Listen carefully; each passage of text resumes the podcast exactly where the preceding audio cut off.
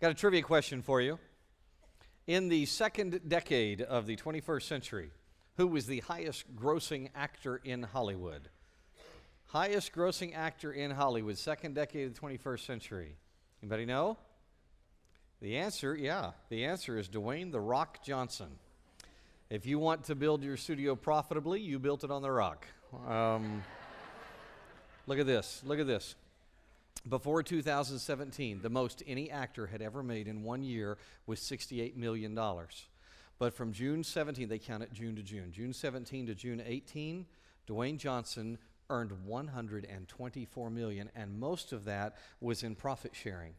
You know, they'll sign contracts where if the movie makes money, then they get a certain cut of the profit. All three of his movies released during that year period made money. And here's why that's such a big deal. This was during a period when Hollywood was struggling. Attendance was particularly down. In fact, that year, 2017 to 2018, saw the lowest movie attendance of the entire century. It was the lowest since the recession year of 1992-93. Others win awards, but their studios are closing down. They're facing mergers. The ones that built on the rock of Dwayne Johnson, they're still standing after the recession. Here's just one very sad example. An executive at Viacom a number of years ago was offered the opportunity to sign The Rock, Dwayne Johnson, to an exclusive contract, kind of an old-school Hollywood exclusive contract, and he said, thanks, but no thanks. What a missed opportunity. In a much more meaningful way, you and I need to build our lives to be profitable. And that means we grab the opportunity to build on the rock, not Dwayne Johnson. We build on the real rock, the rock of Jesus. Open your Bible, Matthew chapter 7, first book in your New Testament. Go to chapter 7. Let's read verses 24 through 27. 24 to 27. Therefore, everyone who hears these words of mine and acts on them will be like a sensible man, says Jesus, who built his house on the rock.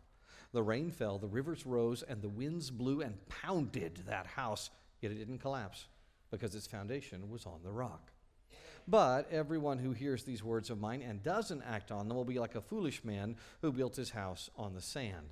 The rain fell, the rivers rose, the winds blew and pounded that house, and it collapsed. And its collapse was great. As we headline in your notes, open the bulletin you got when you came in, as we put in there, Jesus' words are the rock.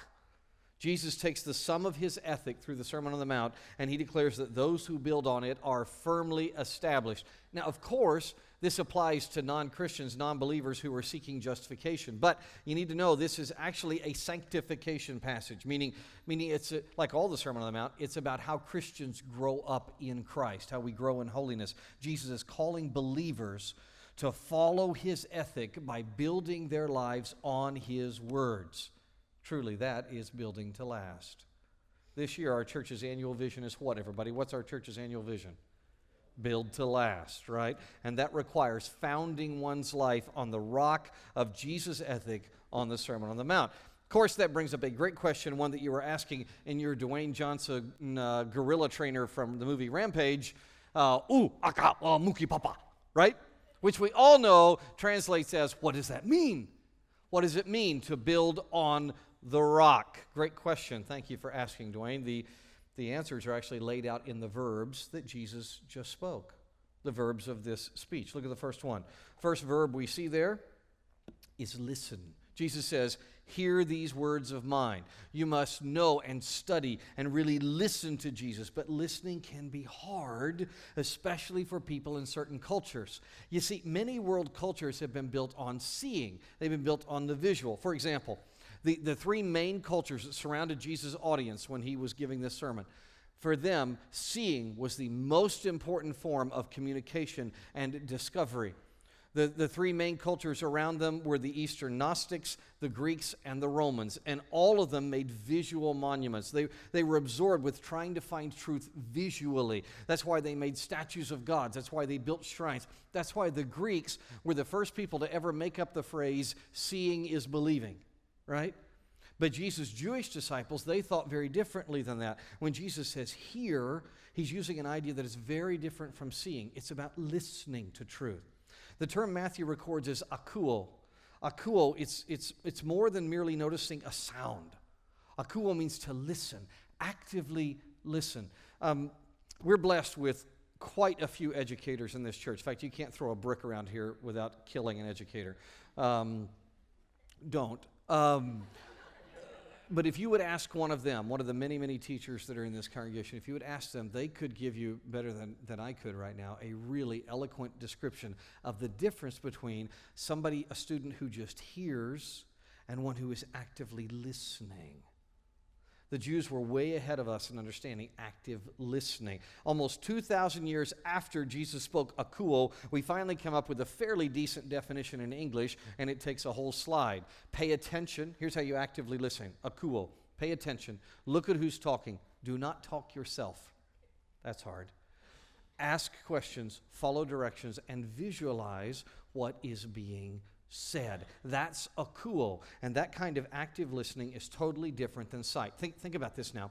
When you try to find the truth by seeing, you are the center of everything, right?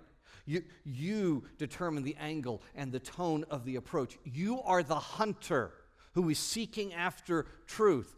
Not so when you're listening. When truth is heard, you're just someone else must speak. You're the responder, right? You don't determine truth. You are called to it. You're not the hunter. You're the called. This is really tough for us because modern Western cultures have moved away from the seeing approach. We are much more like the Romans than we are like the first Christians who were Jewish. If we're going to build our lives on the real rock, we must yield to Him. And that means we must recognize that truth is handed to us by God. It is not something that we craft for ourselves. A generation back, the great scholar Geoffrey Bromley summarized the idea this way. Look what Dr. Bromley wrote. He said, this prevalence of hearing, talking about in the Sermon on the Mount, points to an essential feature of biblical religion. It is a religion of the Word because it's a religion of action, of obedience to the Word. The prophet is the bearer of the Word of Yahweh, which demands obedience and fulfillment. Man is not righteous as he seeks to apprehend or perceive God by way of thought and vision, but as he hears the commands of God and studies to obey it. Close quote. Not long ago, Randall Satchell, one of our elders, summarized biblical hearing in a prayer that he led during one of our elders' devotions. I thought it so moving, I put it in your notes.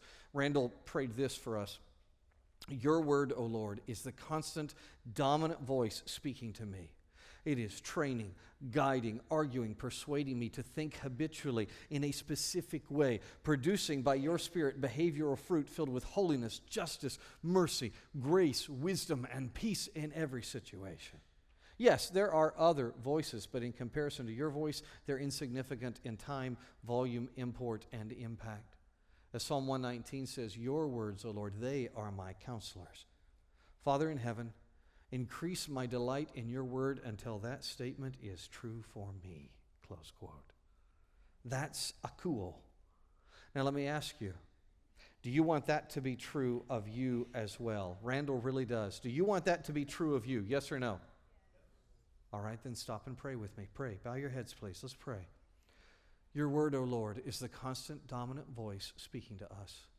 It is training, guiding, arguing, persuading us to think habitually in a specific way, producing by your Spirit behavioral fruit filled with holiness, justice, mercy, grace, wisdom, and peace in every situation. Yes, there are other voices, but in comparison to your voice, they are insignificant in time, volume, import, and impact. As Psalm 119 says, your words, O Lord, they are my counselors. Father in heaven, increase our delight in your word until that statement is true for us. All God's people said, amen. How do we build to last? We build on Jesus' words by listening to them and then acting on them. Act is Jesus' next verbal. The next verbal is to act. He says, act on his instructions. By the way, I also really like Luke, the comment he records on this. Luke records a different time, another time when Jesus gave this same ethic. He gave this same general speech. And in Luke's speech, Jesus says this, Luke 6:46, why do you call me Lord, Lord, and don't do the things I say? We need to act on Jesus' words, and the Lord's instructions are not hidden. They're not secret. He's not the Easter bunny hiding his will under bushes somewhere saying warmer, colder. Look, just look at this sermon we've just studied. We hear Jesus' instructions just with the Beatitudes. Very beginning of the Sermon on the Mount. Here's what God desires. Here's what you do. You call me Lord, Lord, you don't do what I say. Well, here's what you're supposed to do. Have poverty of spirit. That means I recognize my need. Mourning. Blessed are those who mourn, right? Well, that means mourning my sin. Gentleness. Hunger and thirst for righteousness. Mercy. Pureness of heart. That means a single-minded devotion. Peacemaking. Being persecuted because of Jesus. That's what we need to act on. And look at the rest of the sermon. Looking at the rest of the Sermon on the Mount, just past the Beatitudes, we could probably add at least 5 more ethical commands that are very clear from Jesus. He commands marital fidelity, love even toward enemies, discernment without judgment. That's tough. Forgiveness. And he commands sharing the gospel of Jesus' kingdom, which is entered by God's grace through faith. Those are the actions God desires his people to practice. We are to listen to those words and then do them. So think. If we want to prosper through recessions, both physical and spiritual, we need to build on this rock. So think about this. Where are you weak? I know. Amazing Christians like you are exemplary in every one of those categories, of course. You keep all of those commands perfectly. But just in case you might be slightly less strong in one area, which is it? Where are you weak? Poverty of spirit? Mourning sin? Gentleness? Peacemaking? Being persecuted because of Jesus, not because of you. Sharing the gospel of Jesus' kingdom entered by God's grace through faith. Be honest with yourself. Folks, we must own our weaknesses so we can truly partner with God in strengthening them. Here's how a friend put it to me in a note recently. A friend wrote me and said, Wayne, since we started this study, I have been meditating on the Beatitudes as characteristics of my behavior, especially on Jesus' commands about judging, loving our enemies, and loving others as ourselves. As much as I want to and as hard as I try, I can't do it. It's beyond my abilities. I find that I must look to the Spirit to provide the will and the way. Otherwise, I may look kind of good trying, but it's not real. Close quote. So true. You know what the great news is? The great news is that God's Spirit leads us directly to act on Jesus' words when we yield to God. He does. And that changes everything. Look at the outcome. Verse 25. The rain fell, the rivers rose, the winds blew, pounded that house, yet it didn't collapse because its foundation was on the rock. Notice that listening and acting on Jesus' words does not eliminate storms. Storms are always coming. You are either in a battle of some kind, you have just emerged from a difficult fight, or one is coming for you on the horizon. That is the truth of life this side of heaven. As Jesus referenced earlier in chapter 7, this is a broken world where even the best work is hampered by thorns and thistles. He is not saying that these don't grow in Christians' lives. Quite the opposite, in fact. It is not that we're somehow exempt from the storms that plague all the rest of this marred, tilted, swiftly rolling planet. Jesus does not in any way say his follower is exempt from storms. He does declare that his follower builds to last. Even in the storm, the person who is built on Jesus' word prospers. For example, the Porthcawl Lighthouse in South Wales. It's a really beautiful place. It gets hammered by Atlantic storms, and yet the place still stands strong every time. Here's just one example. Take a look.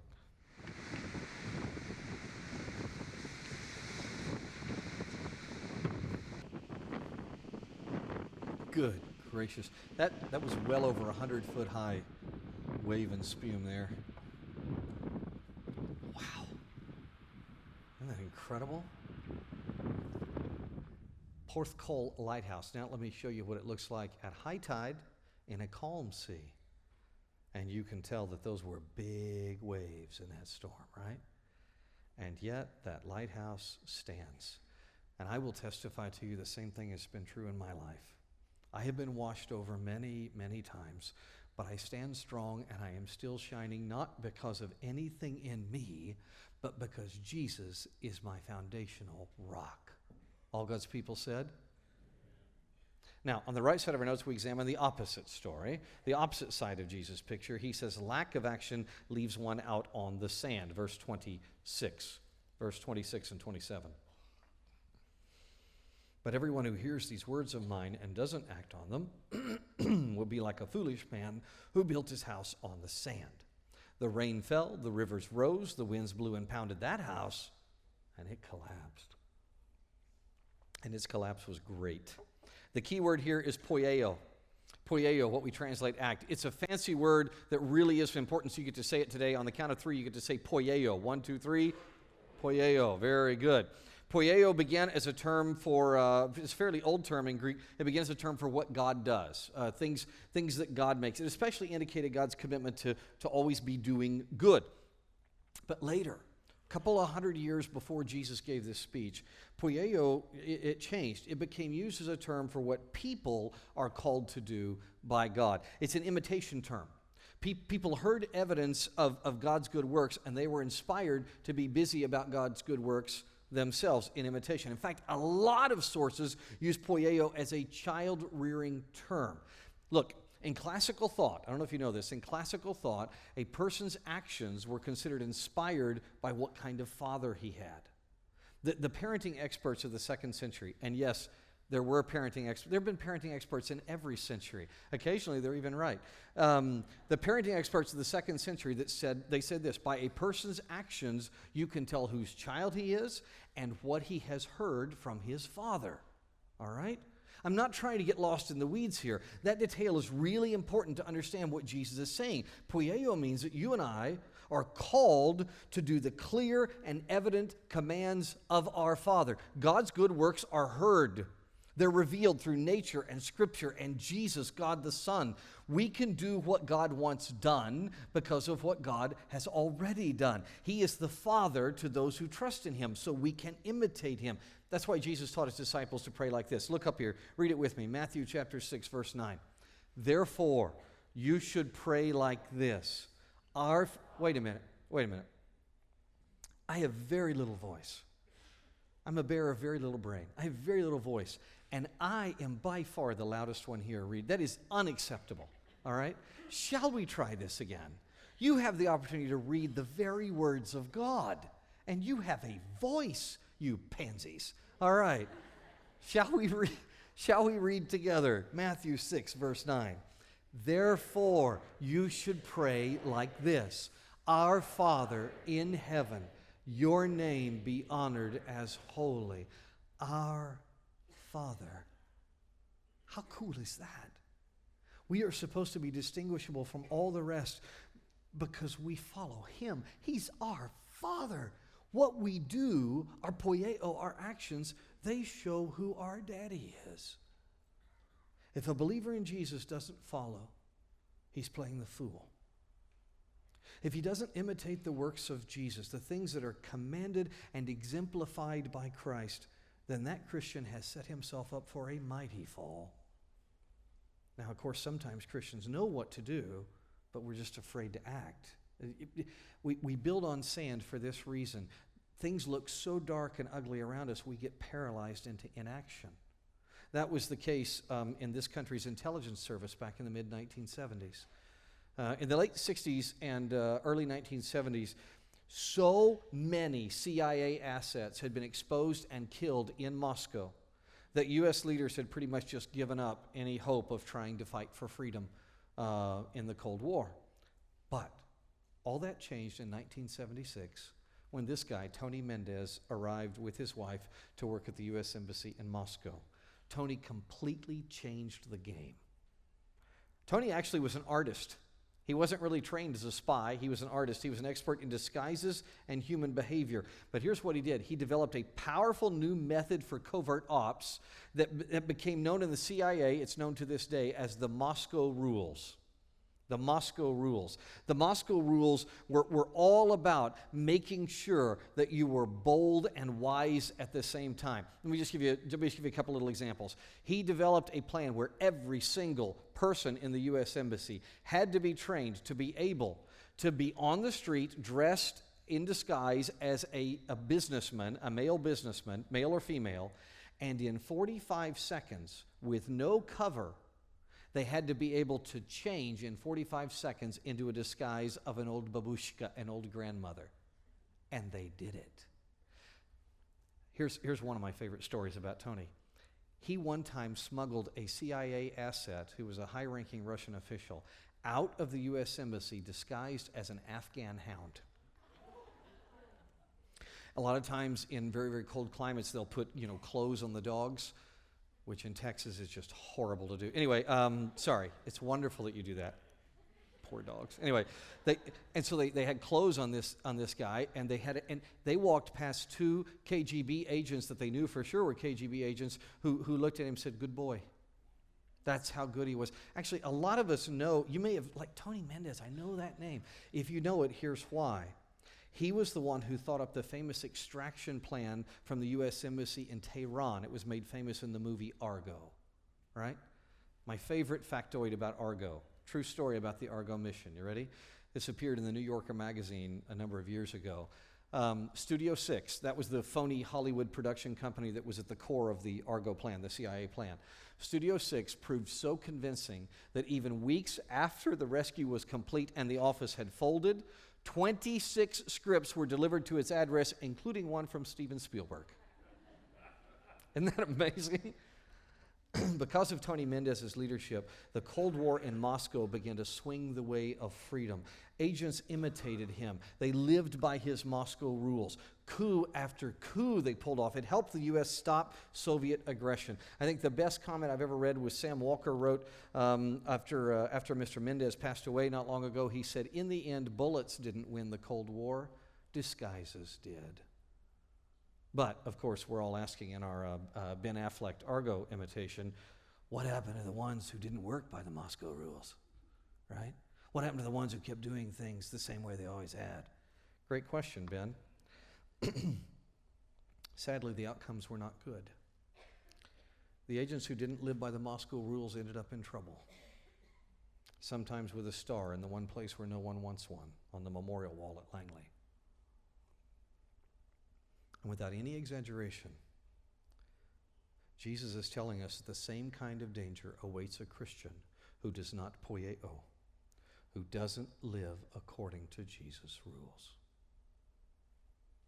The outcome of inaction or building on anything other than the Messiah is collapse. The worst part, let me tell you a little bit about what I do for a living. The worst part of being a pastor, by far the worst. In fact, nothing else is anywhere even close to this. The worst part is having to walk with so many people through their shattered lives. And I'm not talking about the pains that are brought on by nature or non-Christians or even other Christians or Satan. Those scenarios are rough, sure, but they're not the worst. The worst are the ones who flat out knew what God said to do and refused to yield. So, sometimes this is somebody who's actively shaking their fist at God. I'm going to do it my way.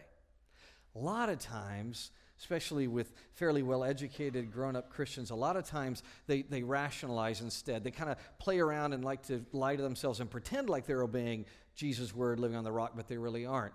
And sometimes this is increasing in this day and age. They'll even play games with and twist the scripture and come up with weird philosophic foundations that can kind of change the meaning to make it say what they want it to say. But the result is always the same. Great is the fall. Many of us have experienced the pain when storms come in our lives, right? I have. And it is horrible to recognize that we could have prospered through that storm. We could have survived that storm intact if only we hadn't refused to poieo. We saw a video of a lighthouse that stood strong through a massive storm, right? Well, here's the opposite. Take a look at this. Whoa. Partially constructed building collapsed as Hurricane Michael lashed Florida's Gulf Coast. Key phrase there is partially constructed. Watch it in slow motion. Boom. Great was its fall. It was like a Christian who only partially obeys. In each case, the person has to rebuild. Rebuilding is such a painful process. It's beautiful, but it's painful, right? Anybody here besides me? I have. Anybody had to rebuild your life or parts of your life at some point? You ever had to rebuild? Raise your hands. Yeah, okay. It's tough. Here's the good news. The good news is that the Holy Spirit is with every single believer in Jesus, even when we have behaved like idiots. And it is never too late to start acting, to start poieo on Jesus' words. Let me put it this way. In God's grace, it is never too late to begin building to last. All God's people said? Now, that's not to suggest there aren't any consequences. Refusing God will always bring consequences. And by the way, it's not only this life that is affected. One of the most foolish churches ever in history was the church at Corinth. Let me just give you a very short summary of Corinth, and this is by no means exhaustive. They ignored or changed Jesus' words on fornication, forgiveness, church leadership, and loving each other. Fairly amazing list. They just did what they wanted and totally ignored God. They were a mess. And here's what God said to them through their apostle, the Apostle Paul, 2 Corinthians chapter 5. So whether we're here in this body or away from this body, our goal is to please him. For we must all stand before Christ to be judged. We will each receive whatever we deserve for the good or evil we have done in this earthly body.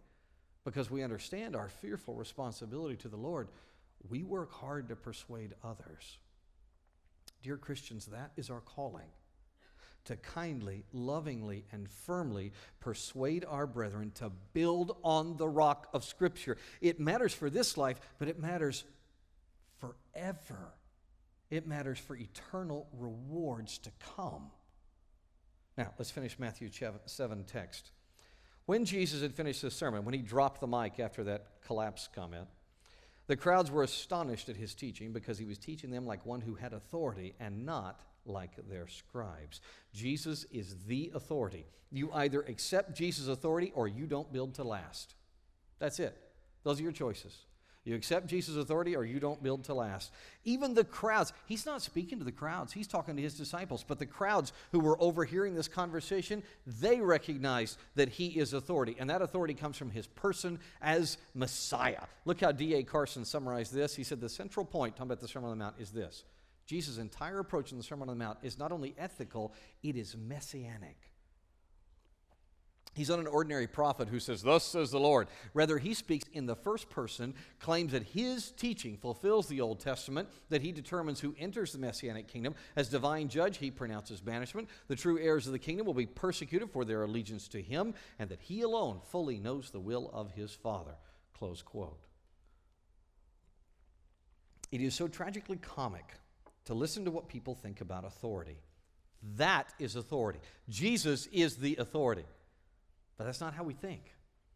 I'm not picking on them. In fact, I really admire and love these kids, but a number of weeks ago, I grabbed a gaggle of youth together, a bunch of students, and I asked them this question. I said, hey, kids, what do you think of when I say this phrase, ultimate authority? These were the answers I got. I just wrote them down. The president, God, the U.S. Supreme Court. I got that one twice. Genes, 4 times, genetic code or genes, ultimate authority. And then one girl said, my mother. And the girl next to her said, her mother, which was awesome. Now, isn't it interesting that the genetic code received the most responses? And that seems in keeping with what most people would say. You and I have been taught that our genes are the ultimate determinative authority in life. But not only is that theologically absurd, it's not even biologically correct. Listen to this. Ken Richardson, he's a science professor at the Open University in Britain, science philosopher, and he recently wrote this in the journal Nautilus, fascinating article, with the great headline, The End of the Gene as We Know It. He said this, we've all seen the stark headlines, being rich and successful is in your DNA. A new genetic test could help determine children's success. Our fortune-telling genes make us, and so on. The problem is many of these headlines are not discussing real genes at all, but a crude statistical model of them involving dozens of unlikely assumptions. Now, slowly but surely, that whole conceptual model of the gene is being challenged. Scientists now understand that the information in the DNA code can only serve as a template for a protein. It cannot possibly serve as instructions for the more complex task of putting the proteins together into a fully functioning being, no more than the characters on a typewriter can produce a story. Some have likened the process to an orchestra without a conductor. It's most stunningly displayed in early development. Within hours, the fertilized egg becomes a ball of identical cells, all with the same genome, of course. But those cells are already talking to each other with storms of chemical signals. The cells, all with the same genes, multiply into hundreds of starkly different types, moving in glorious ballet to find just the right places at the right times that could not have been specified in fixed linear strings of DNA. As the British biologist Dennis Noble insists in an interview with the writer Susan Mazur, the modern synthesis had got causality and biology all wrong. DNA on its own does absolutely nothing until activated by the rest of the system, close quote. Now, in his book, Dr. Richardson goes on to show that 20th century biologists who taught that genes are determinative, they even knew better. Many of them knew that genes were not the authority in life. They knew that that unseen conductor actually controls things. So why do you think our forefathers in modern biology, why do you think they would have facilitated such a pretense? Richardson explains, look at this. The facts were ignored for reasons, as it turned out, that have more to do with ideology than biology, close quote. Dr. Richardson is not a Christian, okay? But even he recognizes the major motivations behind pushing genes as the determinative issue of life were twofold. They had two major motivations, a desire to pursue eugenics and a desire to do away with God. In other words, a desire to be God and then a desire to do away with God. But God has an amazing capacity to refuse being put away. He is the authority, folks. Just think about what Dr. Richardson described about that fertilized and implanted egg. He called it a mysterious symphony with no conductor. But those who listen, those who akuo, they learn the truth. Read with me, Psalm 139, verse 13 and 14. You take the underlined text. For it was you who created my inward parts. You knit me together in my mother's womb. I will praise you because I have been remarkably and wonderfully made. Your works are wonderful, and I know this very well. Thank you. We hear that now, and we think about those 20th century biologists who refused to be honest. They refused to be honest just because they did not want to acknowledge God. We look at that, and we become very smug, and we immediately think, well, thank goodness we're not like those old scientists, right?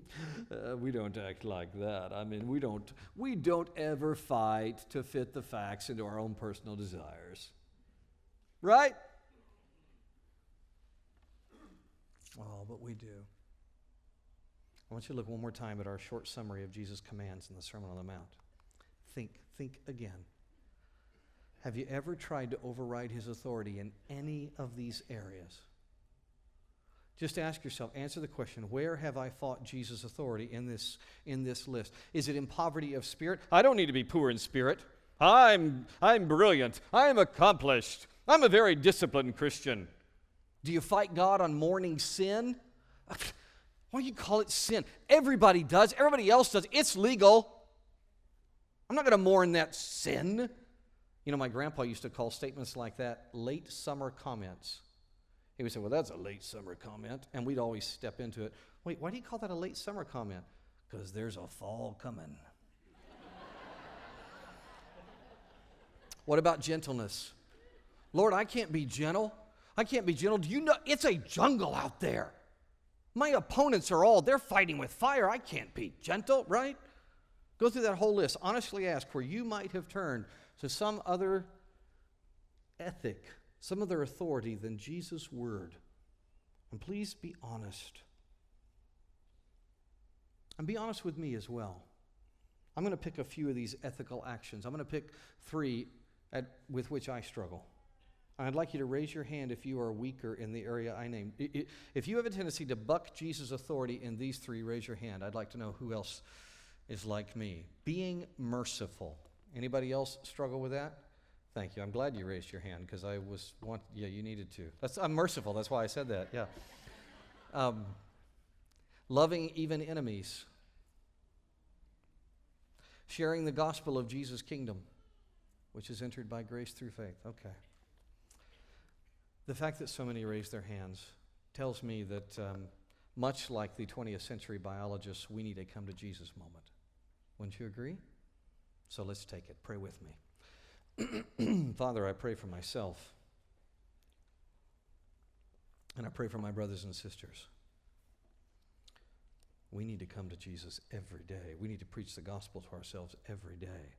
And remember that blessed are the poor in spirit. We need you. We need to listen. We need to act on your word. Everybody here wants to be storm-proof, recession-proof. But there's only one way that happens, and that is in acting on your words. So, Father, we pray that we will act on your words. In Jesus' name, amen. Hey, folks, all winter we've been studying the Sermon on the Mount, and I have enjoyed every minute of growing with you in this study. Here at the end, I want us to step back and just take a real short, big-picture overview. Sermon on the Mount, okay? It started with an introduction about holiness. And why don't we just hold those for just a minute, guys? Just hold the plates for just a second. I want them to pay attention here. Thank you. We'll have time in just a minute. We had a setting, the 9 Beatitudes, the ones we went through on our list of ethics, right? And then the famous salt and light metaphors. You're the salt of the earth, you're the light of the world. Then we ran into the thesis in chapter 5. Greater righteousness is required of Jesus' followers. Greater even than the scribes and Pharisees. And then we had an antithetical section where Jesus did this awesome contrast. He had 6 Pharisaical false versions of Moses' law and then 6 real depictions of it. And then the thesis summary, which was perfection. You must be perfect as your heavenly Father is perfect. Now, that perfection is unattainable for human beings. That call to be perfect does one thing. It shows us our desperate need for Messiah Jesus. It is only through faith in his death and his resurrection that our sins are forgiven, that they are paid for, and we are made holy. If you have never trusted Jesus, please come talk with me afterwards and let's discuss this together. Now, here's the rest of the sermon. The sermon goes on. Chapter 6 is the body of the Sermon on the Mount, Jesus' kingdom ethic. He had true or false, 3 examples of true religion versus hypocritical religion, ethical fidelity, 3 awesome metaphors for that. Then he talked about life-changing trust in him, how trust is built, and then judgment versus discernment. It's really fascinating. Of all the messages that we had in that series, I got the most mail about that one. Really beautiful, wonderful mail just about people really growing in that one. Persistence was next, and then the summary of the body of the message was the golden rule. He who has the gold makes the rules. I'm kidding. That is not the golden rule. The golden rule, that is not true at all. The golden rule is do to others as you would have them do to you. Then we get to chapter 7. So we had the introduction is about holiness. The thesis, you need greater righteousness. You only find that through trusting Jesus. The body is his ethic, then the application, and it's 2 responses. He showed us 2 roads, 2 kinds of teachers, 2 claims, and then what we study today, 2 houses, the one built on the rock, the one built on the sand. The conclusion is Jesus speaks with authority. And I want to thank you for responding to that authority, church. It really has been a joy to study this with you.